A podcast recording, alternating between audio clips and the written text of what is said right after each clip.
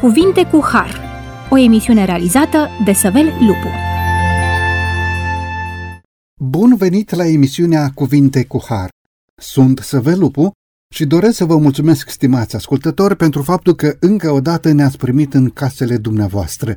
Binecuvântarea lui Dumnezeu să fie peste fiecare dintre voi și ocrotirea celui preanalt să ne călăuzească pe toți pe drumurile vieții. Continuăm să discutăm despre pilda vameșului și fariseului.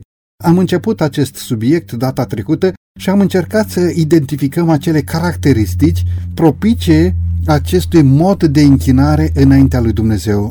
Modul în care fariseul se închina înaintea lui Dumnezeu și modul în care vameșul își adresa rugăciunea înaintea Tatălui nostru Ceresc. Ceea ce pare a structurat textul nostru sunt cele două personaje cu atitudine diferită față de Dumnezeu, atitudini exprimate prin rugăciunile înălțate. Unul drept și pios, conștient de acest lucru, este pus față în față cu reprezentantul altui tip de închinător și anume cu cei reprezentați de vameși. Este descrisă atitudinea celui din tâi ca fiind o rugăciune de înălțare de sine înaintea lui Dumnezeu. Procedeul literar este identic și pentru cel de-al doilea, însă comportamentul acestuia și conținutul rugăciunii vameșului sunt cu totul deosebite. Conștient de starea sa de păcătos, vameșul nu îndrăznește să-și ridice ochii spre cer, iar rugăciunea sa este o chemare în ajutor. Solicită mila lui Dumnezeu.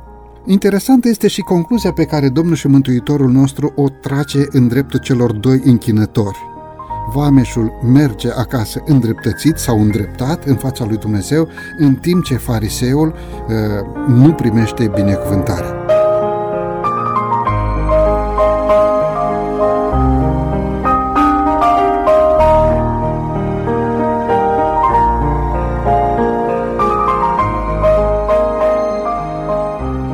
Discutăm acest subiect frumos împreună cu domnul pastor Chirileanu Costel. Domnule pastor, bine ați revenit la microfonul emisiunii Cuvinte cu Har. Cu mult drag, bine v-am regăsit. Domnule pastor, în emisiunea de data trecută ne-am uh, oprit cu precădere asupra ceea ce însemna în acea perioadă a istoriei un fariseu și un vameș. Haideți să actualizăm un pic pentru noi astăzi. Cei doi merg să se roage la templu și am văzut că este o, o situație bună, o atitudine bună de a te închina înaintea lui Dumnezeu la templu.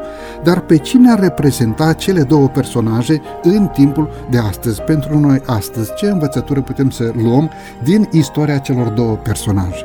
Fariseul și vameșul reprezintă două categorii care se află la extremele societății religioase, se aflau, am putea spune, în Israelul de atunci, însă putem oarecum și reactualiza. De exemplu, fariseii erau cei care dețineau conducerea religioasă, ei erau considerați gruparea cea mai devotată în îndeplinirea practică a legii lui Dumnezeu. Apostolul Pavel, care a fost un fariseu, spune la un moment dat așa, fapte 26 cu 5, dacă vor să mărturisească, ei știu de la început că am trăit ca fariseu după cea mai îngustă partidă a religiei noastre. Aceștia erau farisei. și în schimb, erau uh, colaboratorii romanilor și ai irodienilor, în permanent pericol să devină necurați prin relațiile de, uh, pe care le aveau cu păgânii, având faimă că ar fi aviz de bani și nelegiuiți.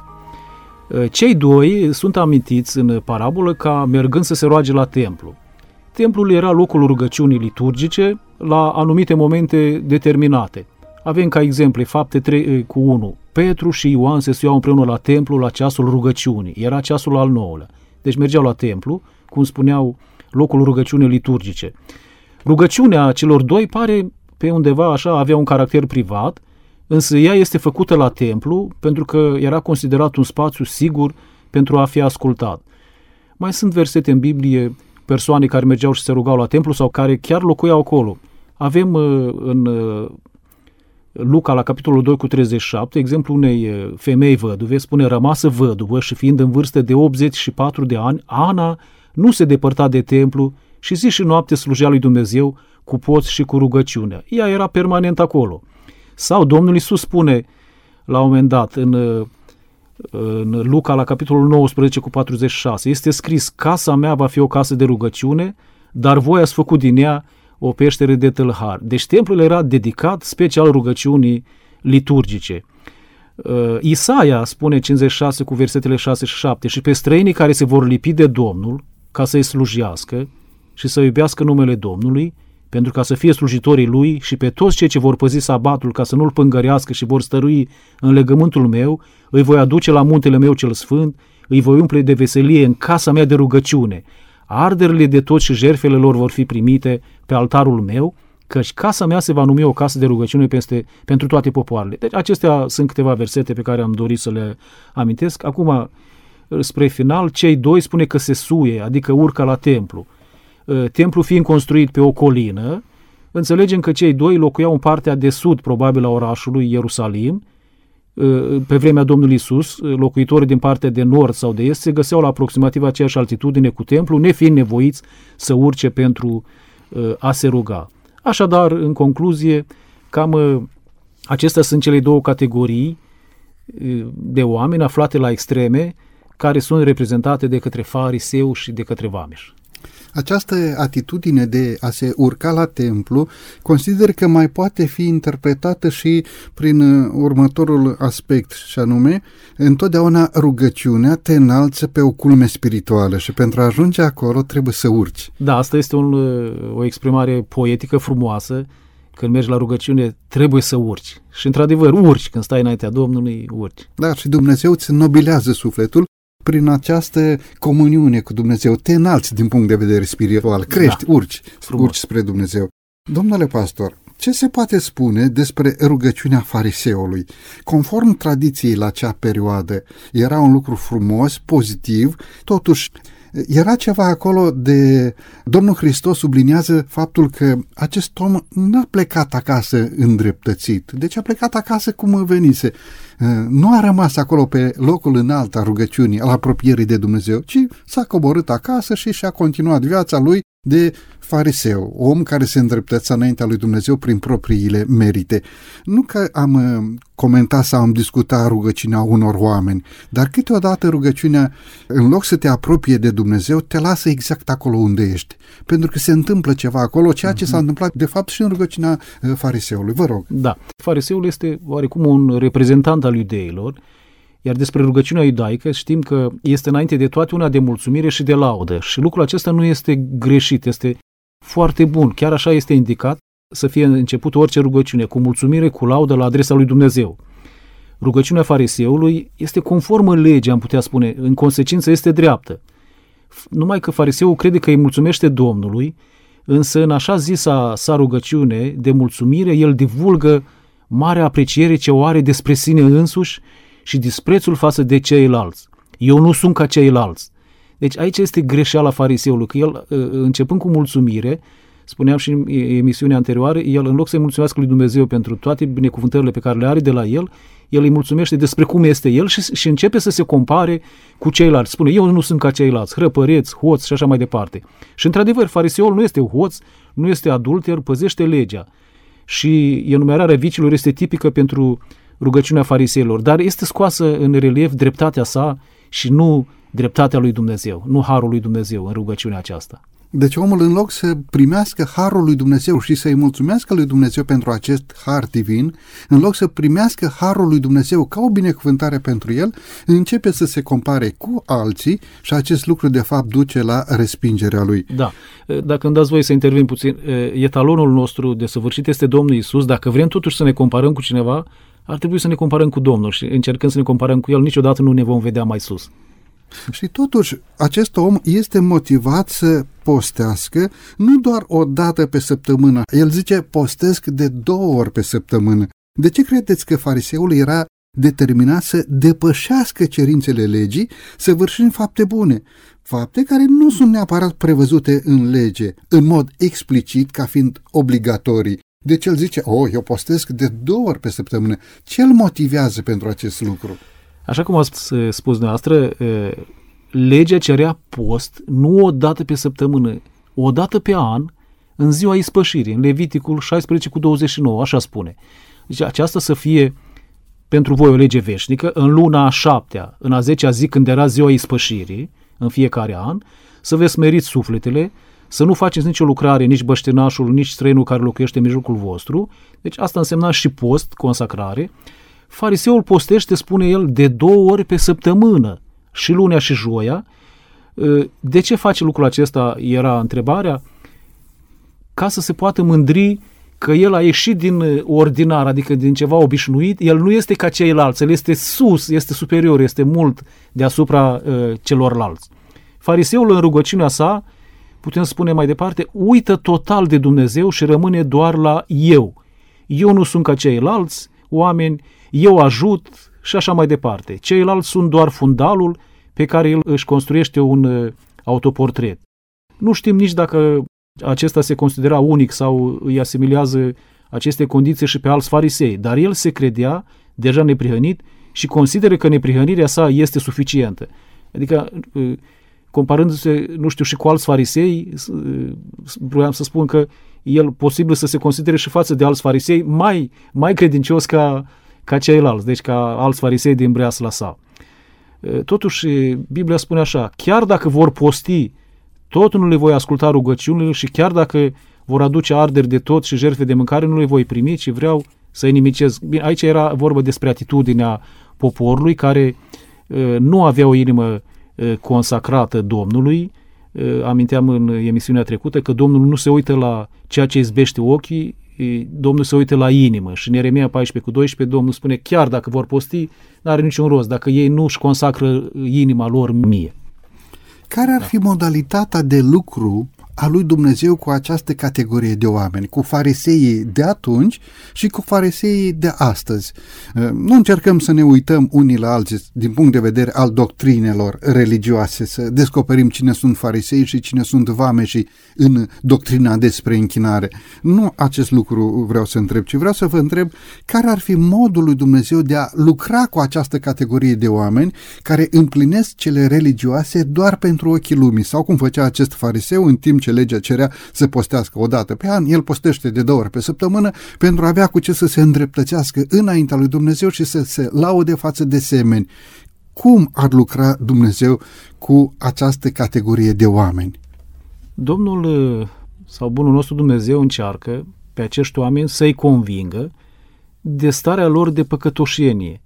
Oricât de bun li s-ar părea lor că sunt, totuși orice om potrivit Sfintelor Scripturi este păcătos, spunea uh, psalmistul David, iată-mă că sunt născut în nelegiuire și în păcat m-a zămisli mama mea, uh, spunea Apostolul Pavel că toți oamenii au păcătuit și sunt lispiți de slava lui Dumnezeu. Deci atunci când noi venim înaintea Domnului, noi trebuie să ne recunoaștem starea de păcătășenie, să ne cerem iertare și să, să înțelegem că noi depindem pentru salvarea noastră de jertfa Domnului Isus Hristos, nu de meritele noastre, nu de faptele noastre bune. Aceste fapte bune izvorăsc dintr-o relație frumoasă pe care o avem cu Dumnezeu, dar nu sunt pentru a ne recomanda înaintea lui Dumnezeu, ci sunt, chiar tot Pavel spune, Dumnezeu a pregătit mai dinainte aceste fapte bune ca să o umblăm prin ele. Dar nu sunt o recomandare pentru noi că suntem buni și merităm mântuirea, ci pentru că Dumnezeu ne-a mântuit, deja urmează faptele bune. Nu trebuie să venim cu meritele noastre înaintea lui Dumnezeu, ci cu inima noastră mânjită de păcat să oferim lui să ne spele, să, să ne ierte și să ne curățească. Aceste da. fapte bune sunt roadele pe care credinciosul le aduce ca un pom altoit care aduce un rod frumos, un rod gustos pentru slava lui Dumnezeu, prin harul lui Dumnezeu. Da, pentru în, că, în urma intervenției lui Dumnezeu. În urma da. faptului că mâna bună a lui Dumnezeu ne-a călăuzit și ne călăuzește pe drumul vieții. Domnule pastor, Mulțumesc tare mult! E momentul să avem aici o scurtă pauză muzicală, după care ne vom întoarce la microfonul emisiunii Cuvinte cu Har.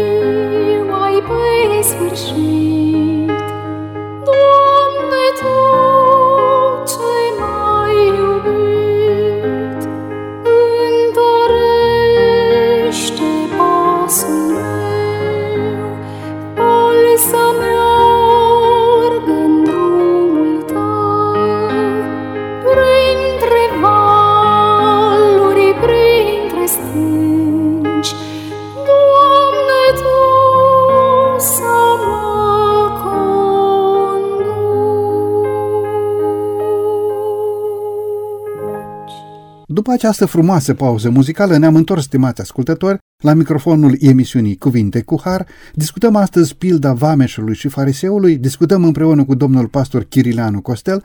Domnule pastor, pentru cea de-a doua parte a emisiunii, aș dori să facem un pas înainte și să înțelegem atitudinea vameșului. Cine erau vameșii? Ce se credea despre ei în societatea de atunci și pe cine ar reprezenta această categorie în zilele noastre. Putem spune așa că vameșul este și el o categorie socială aparte, însă într-un sens diferit de fariseu, adică opus fariseului. Este evitat de către oameni, este respins de către cei pioși în special. Acești vameși erau considerați de două ori păcătoși. Odată pentru că erau hoți, așa îi considerau ceilalți. De ce? Deoarece luau mai mult decât uh, era stabilit prin taxe, pentru ca să le rămână și lor, și mai erau considerați strădători de neam, pentru că luau de la ei lor și le dădeau romanilor. În mare, cam aceștia erau uh, vameșii. Și omul respectiv se închină și el înaintea lui Dumnezeu, își înalțe rugăciunea. E ceva specific în această rugăciune despre pocăință, despre regret față de păcat și dorință de întoarcere spre Dumnezeu sau doar o recunoaștere a stării în care el se afla? Da, ă, vameșul este la polul opus ă, fariseului. În rugăciunea sa, el se retrage undeva într-un colț, ă, crede el că nu merită să stea în centru între oamenii pioși.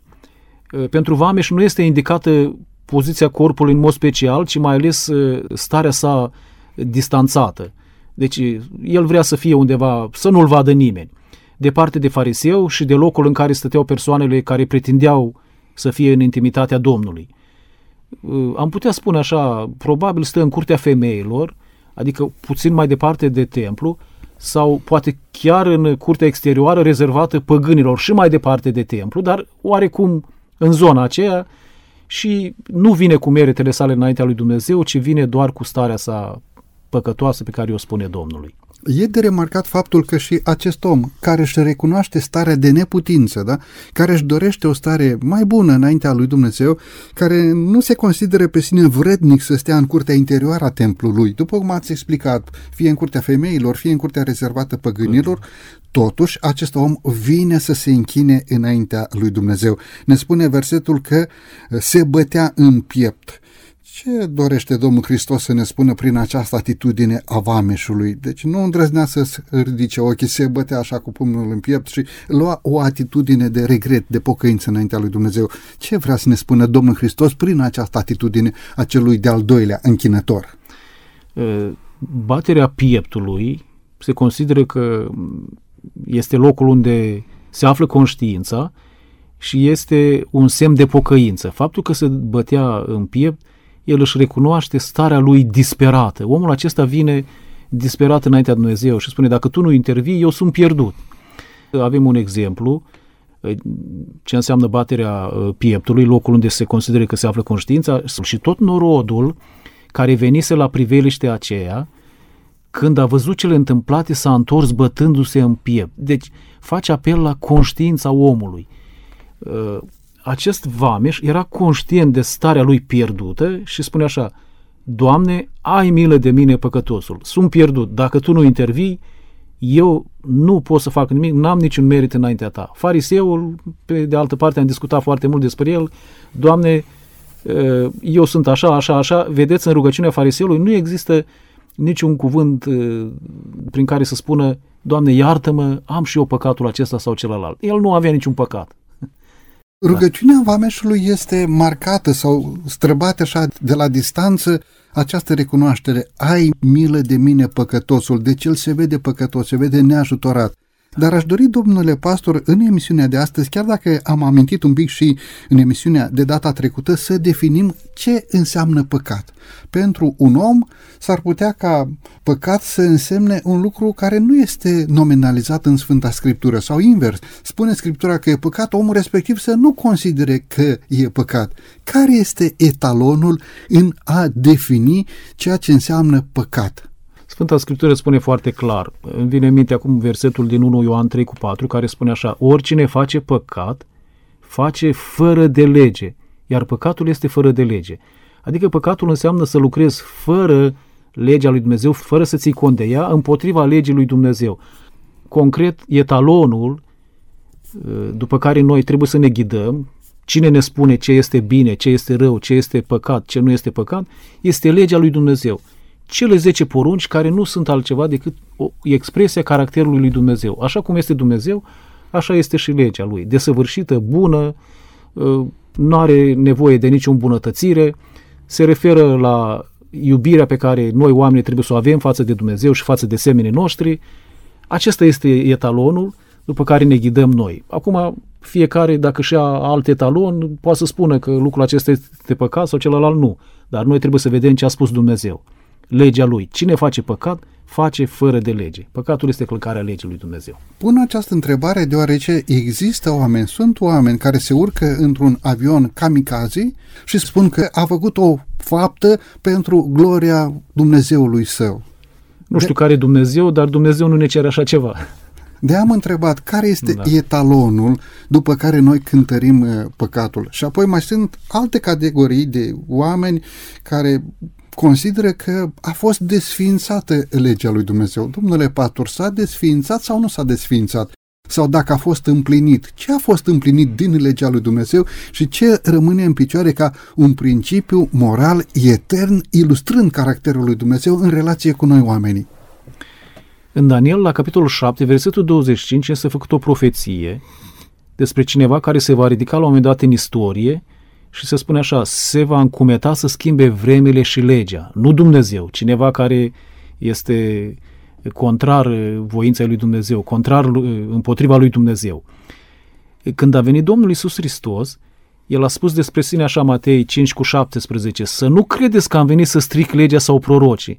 Deci nu sunt eu cel despre care vorbește profeția, că va veni cineva și va schimba. Nu, eu am venit să împlinesc, să nu credeți că am venit să stric legea sau proroci, am venit nu să, să stric, ci să împlinesc. Adică dacă eu am dat legea, cu alte cuvinte spune Domnul Isus, țin și eu cont de ea și am venit să împlinesc exact ceea ce spune legea.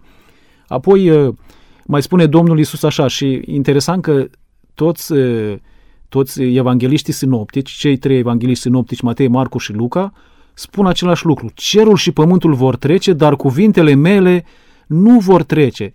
Deci Dumnezeu nu se contrazice. Azi spune una, mâine alta, azi face într-un fel, mâine schimbă. Nu. Se mai spune despre Dumnezeu că în El nu este schimbare, nici umbră de mutare. Și dacă Dumnezeu este neschimbător, iar legea celor 10 porunci, legea sa este expresia caracterului său, atunci și legea este universal valabilă și veșnică, așa cum este Dumnezeu. Matei, Marcu, Luca, toți spun lucrul acesta că despre faptul că cerul și pământul vor trece, dar cuvintele lui Dumnezeu nu vor trece. Domnul a împlinit exact ceea ce spune legea, chiar și legea ceremonială. Uh, legea ceremonială spune așa, când cineva păcătuiește să aducă un miel fără cusur, care să fie jerfit uh, pentru păcatul lui, mielul acesta sau acel miel îl reprezenta pe Domnul Isus Hristos care urma să vină, să moară și chiar așa a făcut Domnul Isus, adică a împlinit legea, legea ceremonială. De ce nu mai aducem astăzi jerfe? Pentru că s-a adus Domnul Isus, jerfă pentru noi. Sunt da. unii oameni care spun că legea ceremonială a fost desfințată.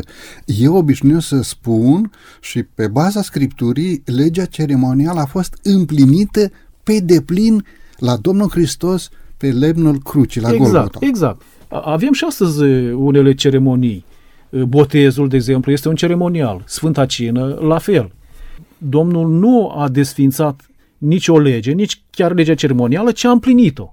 În locul jerfelor s-a adus el jerfă, nu mai este nevoie de jerfă pentru că el este jerfa. În locul preoților, el este marele nostru preot. El este marele nostru mijlocitor și așa mai departe. Și aici da. se mai ridică o întrebare în mintea noastră. A fost împlinită de Domnul Hristos pentru că a fost ceva valabil pentru o perioadă de timp sau a fost ceva nedefinit, nedesăvârșit, de aceea trebuie să fie dată la o parte? Nu, legea ceremonială a fost o, o, o explicație a planului de mântuire. Dată de Dumnezeu. Dată de Dumnezeu, sigur. Dumnezeu a dat-o. Uh, prin ea, uh, prin această lege, prin jertfele pe care le aduceau la templu, oamenii înțelegeau, priveau înainte prin credință la jertfa care urma să fie adusă, jertfa Domnului Isus Hristos.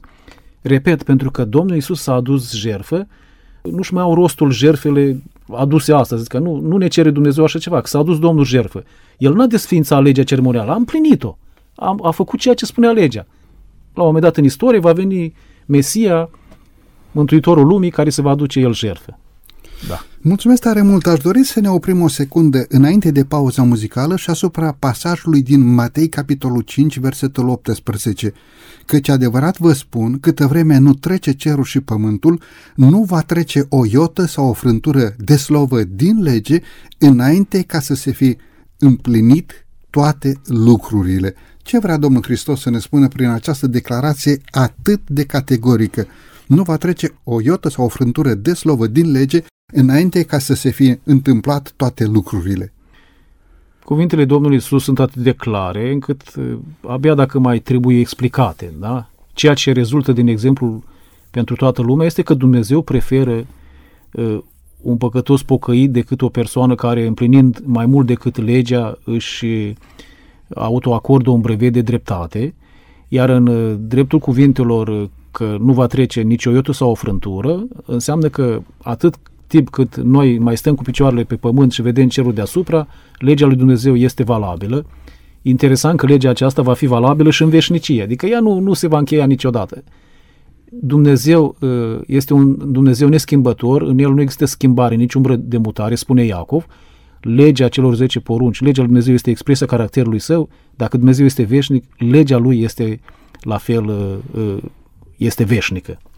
Mulțumim lui Dumnezeu pentru această stabilitate care ne este oferită prin împlinirea cuvântului lui Dumnezeu. Foarte important, că Dumnezeu este stabil. Adică omul vrea stabilitate. Ați subliniat foarte frumos. Da. Ce ne-am da. fi făcut noi dacă Dumnezeu nostru spunea, Ei, acum ceremonial, acum moral, acum ceremonial, acum moral, ori Dumnezeu a vorbit și ceea ce a vorbit ia ființă.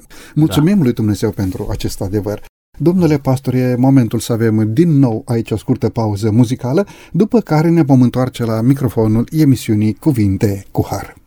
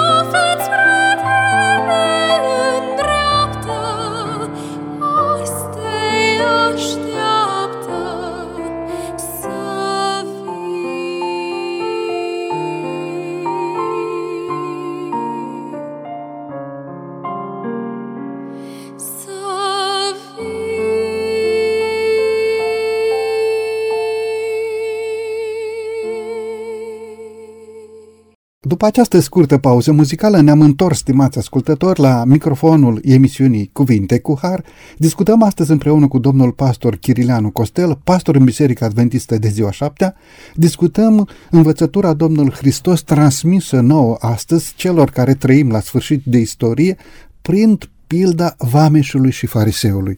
Nu discutăm doar despre vameș și ce a făcut acest bărbat atunci când s-a urcat la templu să se închine, nu discutăm doar despre fariseu, cum a procedat acest bărbat când s-a urcat și el la templu să se închine înaintea lui Dumnezeu, ci într-un anumit sens discutăm o istorie a noastră.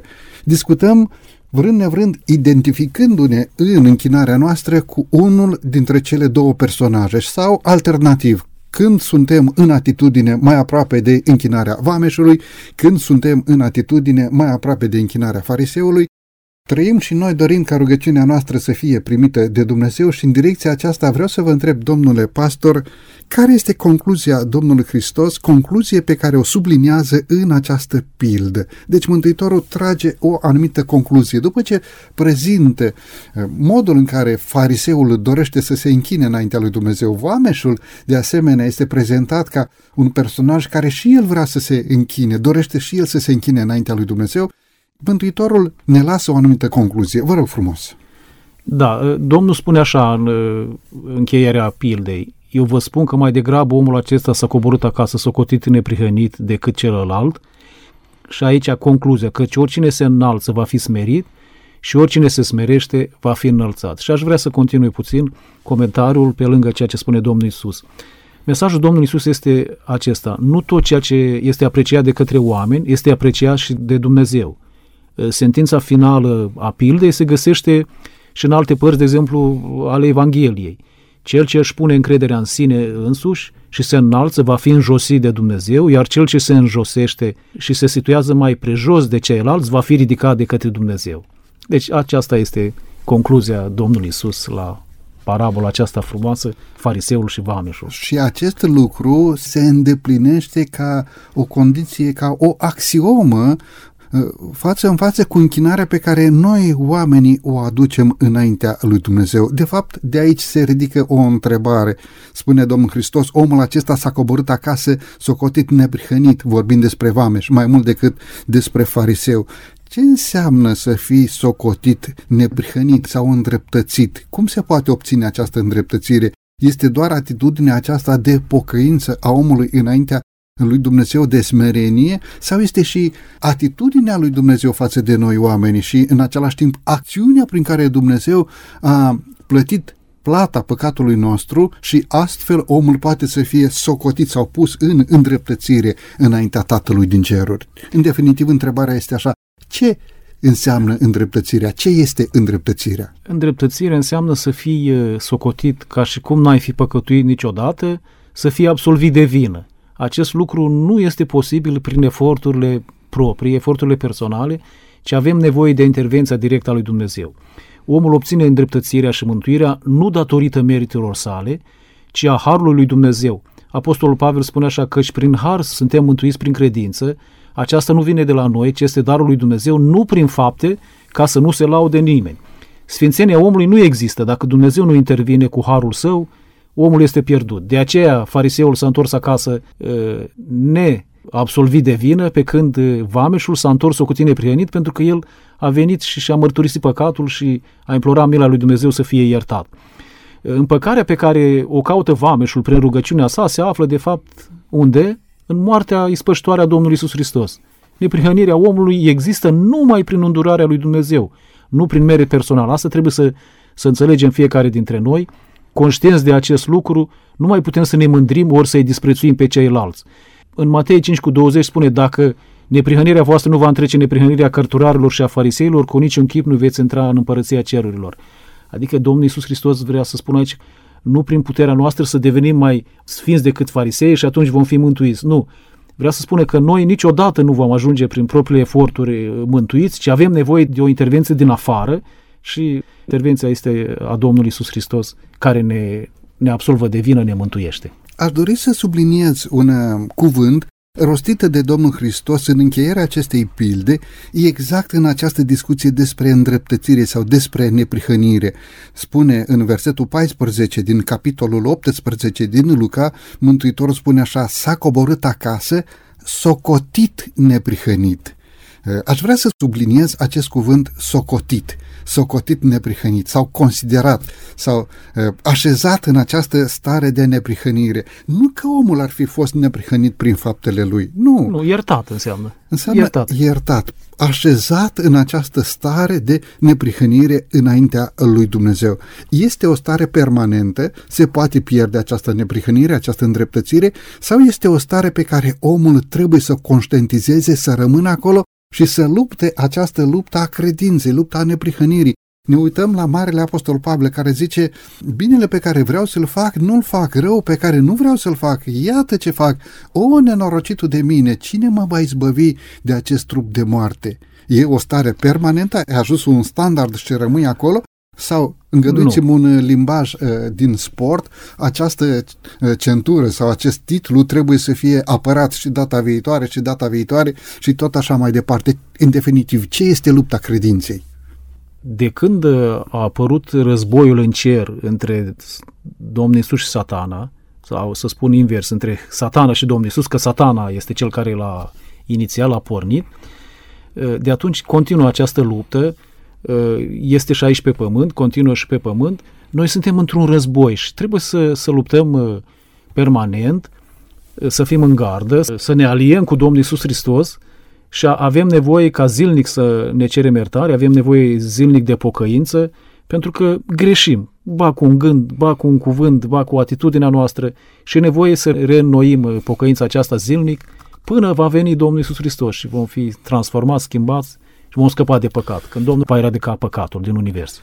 Vrând nevrând, domnule pastor, ă, se ridică aici așa întrebarea, nu putea Dumnezeu să creeze lucrurile fără ca în istoria Universului să se determine această luptă a credinței, să fi mers totul bine, frumos, dinainte stabilit, Dumnezeu este tot cunoscător, tot știutor, cercetează viitorul, controlează viitorul, poate interveni în viitor, Dumnezeu poate schimba viitorul, noi nu putem schimba nici măcar trecutul, dar Dumnezeu operează viitorul, îi aparține lui Dumnezeu, pentru că Dumnezeu este dincolo de timpul nostru istoric. Da. De ce Dumnezeu n-a făcut lucrul acesta, cu toate că putea să facă, dar n-a făcut-o. Și aici este uh, un principiu peste care noi nu putem să trecem, pentru că așa este Dumnezeu nostru și El este credincios și drept până la capăt. Da. Haideți să explicăm un pic. Dumnezeu este în primul rând, dragoste. Sfânta Scriptură spune despre Dumnezeu că este dragoste. Noi am fost creați datorită dragostei lui Dumnezeu. Dragostea ca să fie dragoste, trebuie împărtășită. El nu, nu putea să stea singur și atunci el a creat. A creat ființele din univers, îngerii, ne-a creat și pe noi. Dar ca dragostea să fie 100% dragoste, trebuie să existe și uh, posibilitatea de a alege. Și atunci Dumnezeu la creațiune, fie la crearea noastră a oamenilor, fie la uh, crearea îngerilor, a pus în fiecare dintre noi liberul arbitru, posibilitatea să alegem, să rămânem lângă Dumnezeu sau să ascultăm de El sau să nu ascultăm. A riscat Dumnezeu. Dar nu putea altfel, pentru că dragostea îl respectă pe celălalt și îi dă posibilitatea să aleagă. Ne putea crea Dumnezeu roboți și atunci ascultam, eram programat și nu mai era, dar nu, nu era, aceasta nu este dragoste. Și de aceea a apărut păcatul, pentru că cineva, adică Lucifer, la un moment dat s-a răzvrătit împotriva Domnului Isus, a spus că ce lege, ce una, ce alta, vrea să fie și el ca Dumnezeu, să fie el mai departe l-a înșelat și pe om, ne-a înșelat pe noi oamenii și din cauza aceasta apare răul, păcatul, dar ceea ce este îmbucurător este faptul că Dumnezeu are soluție la problema păcatului și anume, dacă noi ne pocăim, ne mărturisim păcatele, îl primim pe Domnul Isus ca mântuitor, vom fi absolviți de vină, vom fi mântuiți, în cele din urmă păcatul va fi eradicat și Dumnezeu va instaura o împărăție fără păcat și nu se va mai repeta pentru că toate ființele din univers își vor da seama cât este de urăcios păcatul, cât este de rău și nu-l vor mai repeta vreodată, nu-l va mai repeta nimeni. Dar cei răi, sigur, vor fi nimiciți împreună cu păcatul. Măreția lui Dumnezeu stă în faptul că i-a iubit pe ai săi, spune Scriptura, și i-a iubit până la capăt. Da. Oricât de mult s-ar strădui lumea științei de astăzi să creeze roboți cu algoritmi a inteligenței artificiale, ei bine, acei roboți niciodată nu vor putea să aibă viața în sine, în ei.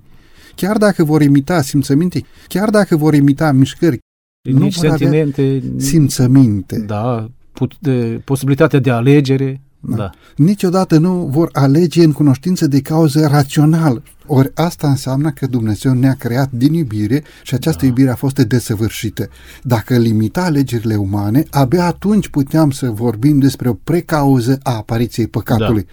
Dar Dumnezeu n-a făcut. Cui îi convine să aibă acasă un copil, robot, care să-i spună așa, pentru că a fost programat, te iubesc, ascult de tine, nu? Noi da. vrem să avem o ființă care să aleagă să ne iubească. Mulțumim lui Dumnezeu da. pentru acest dar divin. Da. Din păcate, iată, noi oamenii răspundem fie ca fariseul înaintea lui Dumnezeu, fie ca vameșul înaintea lui Dumnezeu. Aș dori să ne apropiem de încheierea emisiunii de astăzi, domnule pastor, prin această întrebare cine sunt fariseii de astăzi și cine sunt vameșii de astăzi sau dacă în atitudinea noastră putem să avem și de aici vorbind despre parțial vameș, parțial fariseu în atitudine, putem să avem și așa o deviere de la aceste modele pe care Mântuitorul ni le-a dat? Am putea, sigur. De exemplu, fariseul aparține istoriei și a devenit astăzi o categorie morală destul de bine cunoscută am putea spune așa, în biserică se găsesc corespondente ale atitudinii fariseului, în acele persoane care îi prezintă lui Dumnezeu în rugăciunile lor modul de a împlini poruncile, de a arăta calitatea acțiunilor proprii, de a se pune ei pe același rang cu Dumnezeu ca partener egal. Uh, noi avem nevoie de smerenie. Smerenie este temelia tuturor virtuților și învățăm aici de la uh, Vameș lucrul acesta. Este o virtute exclusiv creștină. Noi trebuie să fim vameși nu în a face păcate, ci uh, în a fi dispuși să ne cerem iertare și să ne recunoaștem starea noastră. De exemplu, prima uh, pildă pe care ne-o dă însuși Domnul Isus, prin El, prin viața sa, prin cuvântul său, uh, este aceasta că El, prin întrupare, a luat chip de rob, s-a smerit, s-a făcut ascultător până la moarte și încă moarte de cruce. Deci Domnul Isus a venit în lumea noastră, deși putea să, să înceapă să, să se laude cine este el, el nu. El a luat chip de rob, s-a smerit, s-a făcut ascultător și ascultător până la moarte, că dacă n-ar fi murit pentru noi, noi nu avem posibilitatea să fim iertați. Și de aceea noi învățăm de la Domnul Isus Hristos uh, smerenia. Domnul Isus a pus în practică această virtute și la cinea cea de taină, atunci când a spălat picioarele ucenicilor și le-a spus ucenicilor următorul lucru să faceți și voi cum am făcut eu. Adică atunci când ne împărtășim, de exemplu chiar în Biserica Adventistă, este practica aceasta care înseamnă umilință, să, să te pleci înaintea fratelui, nu să spui eu sunt mai bun ca tine, ci uite, eu sunt ca și tine, suntem la fel, ne spălăm unul pe altul pe picioare, îl lăsăm pe Domnul Isus să ne spele inimile ca să putem fi absolviți de vină. Și tot Domnul Isus ne învață Învățați de la mine că sunt blând și smerit cu inima și veți găsi o dihnă pentru sufletele voastre. În legătură cu acest act al smereniei, Mântuitorul spune, eu v-am dat o pildă ca și voi să faceți la fel. Deci Domnul și Mântuitorul nostru Iisus Hristos s-a plecat înaintea ucenicilor și după datina și obiceiului din acea perioadă, orice stăpân de casă trebuia să spele picioarele musafirilor. Domnul și Mântuitorul, ca stăpânul pământului, s-a plecat înaintea ucenicilor și a spălat picioarele ucenicilor și zice, v-am dat o pildă ca și voi să faceți la fel. Mulțumim lui Dumnezeu că ne-a lăsat deschis această poartă a mântuirii, ne-a lăsat deschis sau ne-a deschis acest drum, această cărare a întoarcerii și a posibilității ca și rugăciunea noastră să fie primită de Tatăl nostru Ceresc. Domnule pastor, în încheierea acestei emisiuni, aș dori să vă întreb un anumit lucru și anume, poate din întâmplare cineva a nimerit pe postul Radio Vocea Speranței și poate din întâmplare este acum la un radio și ne ascultă. Este un om care știe, care mărturisește că cunoaște adevărul, care știe că ceea ce face este bine sau nu este bine, dar omul și-a ales lucrurile josnice. Omul îi place să mai fure, să mai minte, să mai așa, ca pastor al bisericii. Ce ați sfătui pe un astfel de om? Am întâlnit odată pe cineva și mi-a spus în felul următor, Domnule pastor, știu că e corect cuvântul lui Dumnezeu, știu despre poruncile lui Dumnezeu, știu că trebuie să mă schimb, dar mie îmi place să trăiesc așa. Ce ați sfătui pe un astfel de om? Ce i-ați spune un astfel de om? Aș dori să încheiem emisiunea cu acest cuvânt de chemare, de avertizare, demonstrare în același timp pentru un om care cunoaște, care știe, dar se aseamănă așa în rugăciunea lui cu această atitudine de înălțare a fariseului, el nu dorește mai mult și îi place să trăiască așa. Vă rog frumos.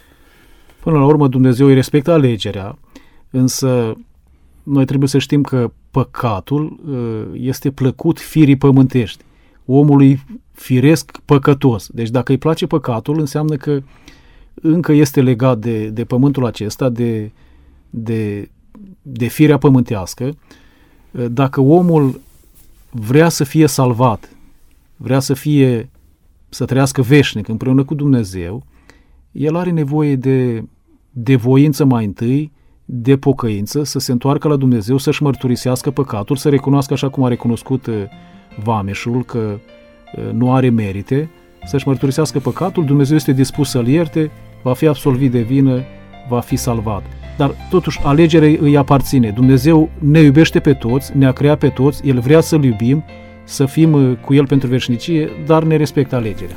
Poate chiar faptul că își pune întrebări, poate chiar faptul că se frământă cu aceste gânduri. Asta e un lucru bun. Este o lucrare a Duhului lui Dumnezeu. Da.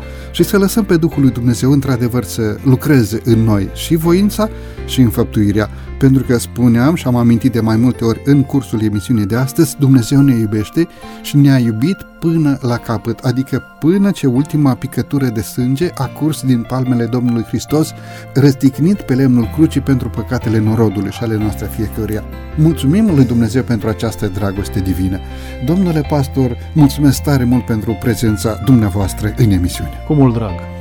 Binecuvântarea lui Dumnezeu să fie peste familia și peste slujirea dumneavoastră. Mulțumesc asemenea. Stimați ascultători, din toată inima doresc să vă mulțumesc și dumneavoastră pentru faptul că timp de 50 de minute ne-ați primit în casele voastre. Binecuvântarea lui Dumnezeu să fie peste fiecare dintre voi.